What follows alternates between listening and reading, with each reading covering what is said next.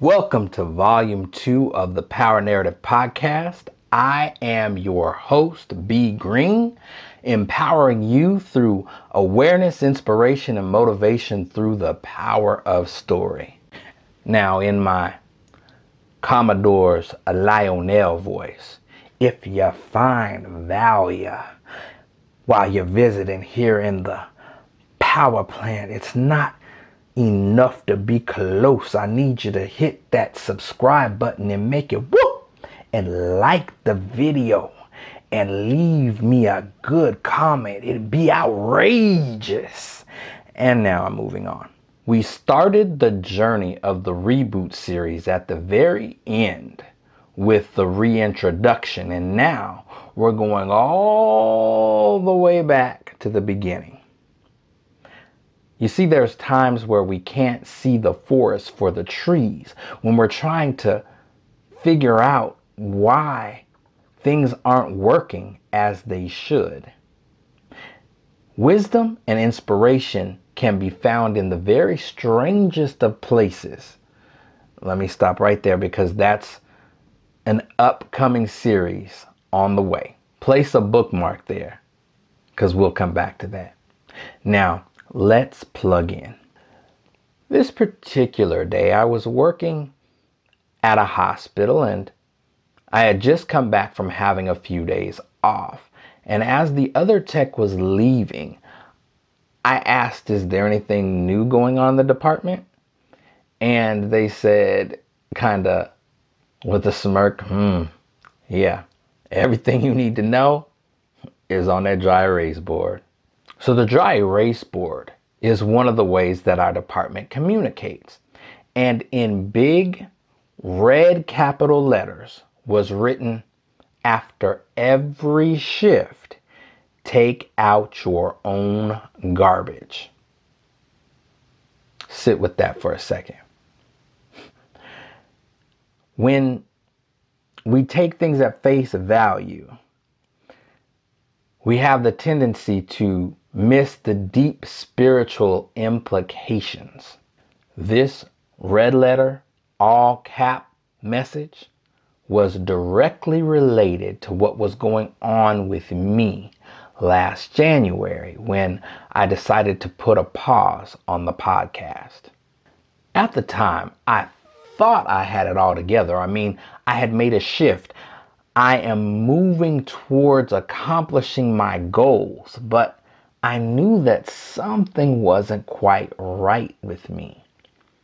I mean, I wasn't falling apart, but at the same time, I wasn't able to produce, and it seemed like the creativity well had dried up.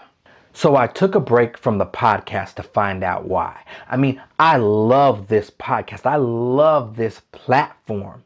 I love being able to share stories that might shed a little light or give a little hope to somebody. But to operate with the spirit of excellence, I had to find out the answer to this one question. If I love this, then how come I'm struggling to commit to the process of completion? What is getting in the way? Because I'm wired for this. You see, I had made a shift, but I had yet to take out my own garbage. Before I could ever figure out the answer to that question, I had to start the process of troubleshooting. Let's be clear as fresh Windex glass. Troubleshooting is not an outward experience. When things aren't going right, the easy thing to do is to blame. But when your computer isn't acting right and you have to troubleshoot, you're asked a series of questions. And it's never asking you about what's going wrong with your neighbor's system or your mama and them system or even the government system. When you troubleshoot, you're troubleshooting to find out what's going on with your system. One of the first questions you're asked is Are you connected? Again, not an outward experience. And if not, you're instructed on how to get your configuration right. Troubleshooting has four processes. One, self awareness. What is it that I'm doing that's causing this problem? Two, self evaluation. Why am I doing what's causing the problem? Three, self accountability. What do I need to do to fix my situation? And four, self love. Implementing the desired fixes until the problem no longer exists. Please remember, be kind to yourself. The first three processes are a diagnostic test, and the purpose of that test is so that you'll follow through with the last process, and that takes time. Stopping short of following through with the last process just becomes a bunch of information that you can use to beat yourself up with. Don't get the wrong message and stop.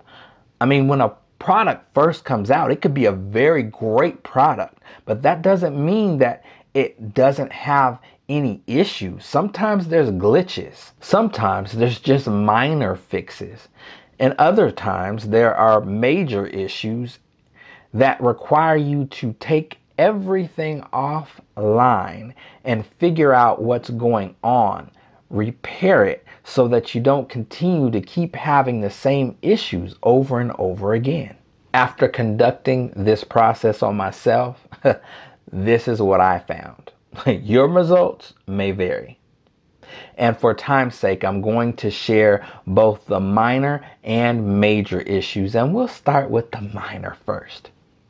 I had way too many tabs open slows down your system. You see, I had to find out and keep tabs on what's going on over here and tabs on what's going on over there and tabs because I have to know. no, I don't. What I need to know is how my attention span works. And that if I have too many tabs open, it's going to not only take up my time by distracting me, it's going to cause me to not be able to focus so that I can be doing what I'm supposed to be doing. And now we'll move on to my major issue. I was trying to run a new program on an old operating system. What I knew under my old operating system had reached its limit, and I was no longer able to process what was happening fast enough or with enough accuracy. So things stopped working correctly. I had dreams, but the vision wasn't quite clear. And at that time, with that old operating system, even if the vision was clear, I didn't have the capacity to power it to life. The following is a list of advice. Number one, Make sure you have a solid connection. Two, make sure your operating system is up to date. Three, make sure you clean up your storage space.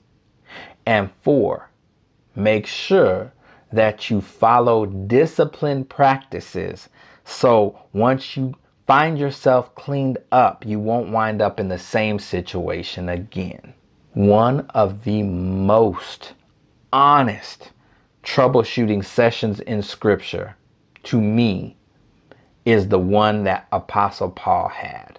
I mean, he was tussling with himself, but he found out that he had made a shift but he had yet to take out his own garbage. This caused serious internal turmoil. I mean, he went as far as to say, I am at war with myself.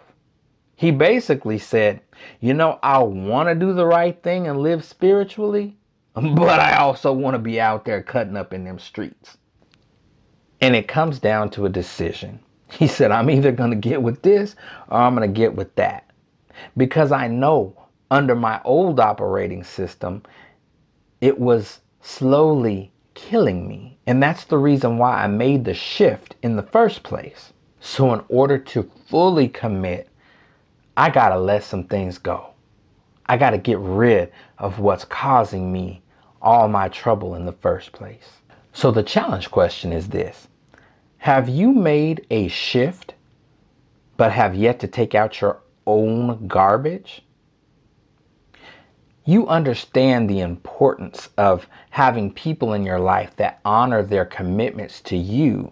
So, are you now ready to honor the commitment that you made to yourself and fully commit to the process of troubleshooting? What unhealthy practices do you currently operate under that are counterproductive to your development and need eliminating? To change the narrative in your life, take the next step.